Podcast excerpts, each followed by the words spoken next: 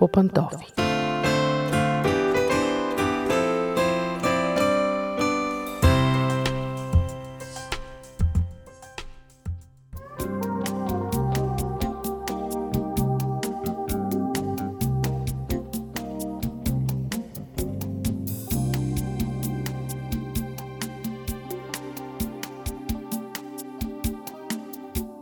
Здравейте, уважаеми слушатели! Аз съм Мира. Започва семейното ни предаване. Няма семейство в света, при което двама души да са се събрали и да имат абсолютно съвпадение на темпераменти, на интереси, на ценности, на навици и на каквото щете още. Няма такива. Дори ако вземем братя и сестри, които имат общи гени, израснали са под общ покрив, дори те се различават помежду си. А какво остава за двама души, които са живели по напълно различен начин, до определен момент от живота си дори не са подозирали за съществуването един на друг, които имат различен происход, различно възпитание, различна култура. Изведнъж нещо се случва между тях, избухва любовта и те се събират. Само, че любовта в този вид, в който я възпяват в песните, не е достатъчна. Нужна е малко по-различна любов, малко по-високо ниво на любов, за да се преодолеят различията. Големият въпрос не е как да намерим човек, с когото не се различаваме, защото този въпрос няма отговор, или пък как да премахнем всички различия помежду си, защото пък отговорът на този въпрос е това е невъзможно, а въпросът е как да живеем с различията помежду си и да продължим да се обичаме. Партньорите в семействата създават няколко типа взаимоотношения, като повечето са неправилни, има само един правилен и съответно трябва да се стремим към него. Това е тип отношения, а не някаква строга рецепта, точно какво кой да казва и какво да прави, а по какъв начин да строим отношенията помежду си. Ето ви първият неправилен начин. Това е начинът на състезанието. Обикновено това са двойки от две силни личности, всяка от които си има своя област, в която е експерт, хора с високо самочувствие, хора с високо образование много често, хора с силни характери и те се състезават помежду си. Кой е по-добър? Кой е по-добър в професията си? Кой е по-добър в спечелването на приятели? Кой е по-добър в различни хобита? Кой е по-добър, ако щете вкъщи? Кой е по-добър възпитател? Атмосферата в такива семейства е много напрегната, конфликтите са чести и прогнозата за такива двойки не е много добра, защото те или се разделят, или минават в друг тип също неправилни отношения, които не носят щастие, нито радост. Такива хора не могат да изградят истинска хармония помежду си и ако случайно вие сте такъв тип хора, силни и сте се събрали с друга силна личност, трябва много да внимавате да не изградите такъв тип отношения, защото съпругът и съпругата са съюзници. Те играят в един отбор. Те не са в противникови отбори и няма нужда да се състезават. Другият вид неправилен начин да се изградят отношения, това е така нареченият начин активно-пасивни отношения. При този модел единият партньор е активният, а другият пасивният най-общо казано, което означава, че единият върши по-голямата част от тежката работа, взема решенията, занимава се с по-отговорните неща, а другият просто се съгласява. Такъв тип отношения води до недоволство, макар че отвън такова едно семейство изглежда в много добра хармония, те почти никога не се карат, бързо стигат до съгласие, но на дъното тле е обикновено недоволство.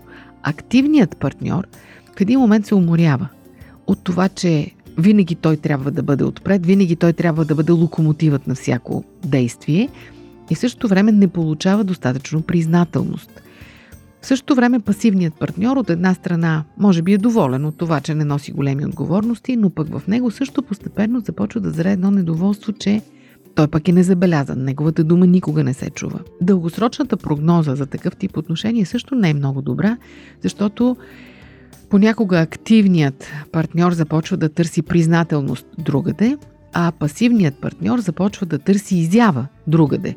Тоест, двойката може да се разпадне. И макар активният партньор да е обикновено много грижовен, другият започва да се чувства недоволен въпреки това.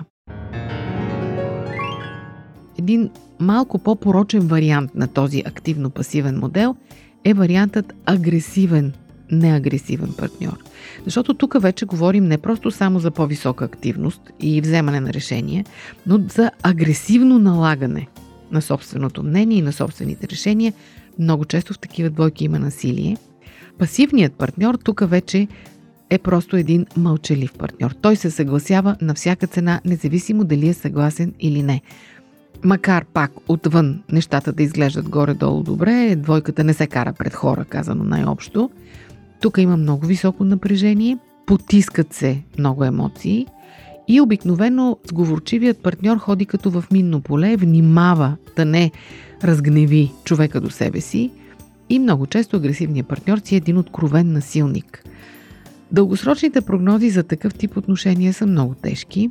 Или се стига до физическо насилие, което води до физическо усъкътяване, убийства и така нататък, което е най-тежкият вариант, или се стига до раздяла и то в много тежки форми. Ако връзката продължи до край, обикновено, особено сговорчивия партньор е много нещастен и си отива нещастен от този свят, без да види никога удовлетворение. В същото време агресивният партньор също е нещастен, защото пък не постига това, което той търси. Не му е ясно точно какво търси. Много често партньорите от вида активно-пасивни преминават в агресивно-сговорчиви, в зависимост от темпераментите си. Понякога състезаващите се партньори могат да стигнат до тази позиция, но това е може би един от най-вредните модели, които може една двойка да създаде. Пестеливи на думи, богати на смисъл. Историите в библейски нюсвит. Предаване на Радио 316. Вие слушате Радио 316. Продуцирано от Световното адвентно радио.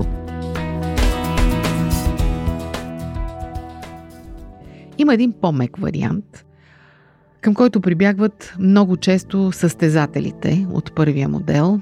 Много често интелигентните партньори стигат до него, но това също не е модел, който води до щастлив живот. Това е така наречения модел на паралелния живот. Това са обикновено партньори, които са олегнали, минали са малко повече години, те са преминали през другите отрицателни модели и са стигнали до взаимно съгласие, че няма да се разделят, имат общи имоти, общ бизнес, общи деца, общи финанси. Не е здравословно да се разделят, още повече те признават, че другия има положителни качества, признават, че не е лошо съвместното съжителство с него, но не са удовлетворени и всеки си изгражда своя вселена. Те живеят под един покрив, грижат се за децата, споделят финансовото бреме, но всеки си живее в своя живот. Има си свой кръг приятели, своите хобита, своите занимания и много често те се отдалечават до такава степен, че дори единият не подозира за живота и мислите на другия и не го интересува. Както виждате, всичко до тук бих казала е отрицателен пример, отрицателен модел за създаване на отношения. Кой е добрия? Това е моделът на приемащите се един друг партньори. Тоест, приемаме другия такъв какъвто е. Признаваме правото му да бъде различен, да мисли различно, да има различни амбиции от нашите, различни навици от нашите. И в същото време, другата страна на тази монета, на приемането е балансът. Приемане и баланс. Балансът, който е ръководен от любовта – Казано на прост ежедневен език, това означава, когато аз виждам, че мой любим човек не харесва нещо в мен, не да воювам с него, нито да му го налагам, нито пък да живея в своя паралелен свят, означава просто аз да се стремя по някакъв начин да му угодя, да намерим баланс, как той да има своите навици, амбиции и моменти, как аз да имам своите навици, амбиции, хобита и така нататък. Дългосрочната прогноза за такава двойка е много добра. Макар че, разбира се, и те могат да минат през своите кризи, на средната възраст, на напредналата възраст, когато децата пораснат, когато напуснат гнездото, но навикът да приемаш другия и да балансираш, ако се запази през годините, е най-хубавото нещо, което може да се случи на една двойка. Точно такъв климат запазва любовта. А това е най-важното. Когато любовта се съхрани в двойката, когато те се научат да се приемат и да правят взаимни отстъпки, които да балансират отношенията им, тогава наистина ги очаква един щастлив живот. Как става това? Може би сте го чели по книгите, чували сте го в различни лекции на психотерапевти. Активното слушане, аз вестите, аз посланията, търсенето на общото между нас, отказа от всякакъв вид насилие, не само физическо, но и вербално, и психическо, и всякакво друго – готовността за компромиси и за отстъпки, винаги допускането на идеята, че може би другият е прав, а аз не съм, макар да ми се струва това невъзможно. Поставянето на разумни граници. Това са все неща, за които съм сигурна, че вие сте чели и знаете. Въпросът е да ги прилагаме. Не е лесно, защото, както казах, ние си встъпваме в брака всеки със своите недостатъци и със своите товари, които носи от живота до този момент – със своите особености, със своите чепати страни. Но, когато се научим да се приемаме и да балансираме качествата и недостатъците си, имаме всички шансове любовта ни да оживее, да оцелее до край. Разбира се, има едно универсално средство, но от него могат да се възползват само вярващите хора. Това е молитвата към Бог. Когато в една двойка усетят, че са стигнали до задънена улица, когато усещат, че любовта почва да се изпарява, двамата имат на свое разположение един трети, много силен партньор, много съвършен, бих казала, психотерапевт, който може да им помогне.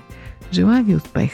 Наистина да постигнете баланса, разбирателството, хармонията помежду си, да се научите да се приемате, да се цените и обичате такива, каквито сте. И ще видите, че щастието, въпреки болестите, въпреки трудностите, въпреки греха в този свят, е възможно. Желая ви успех! До чуване до следващия път!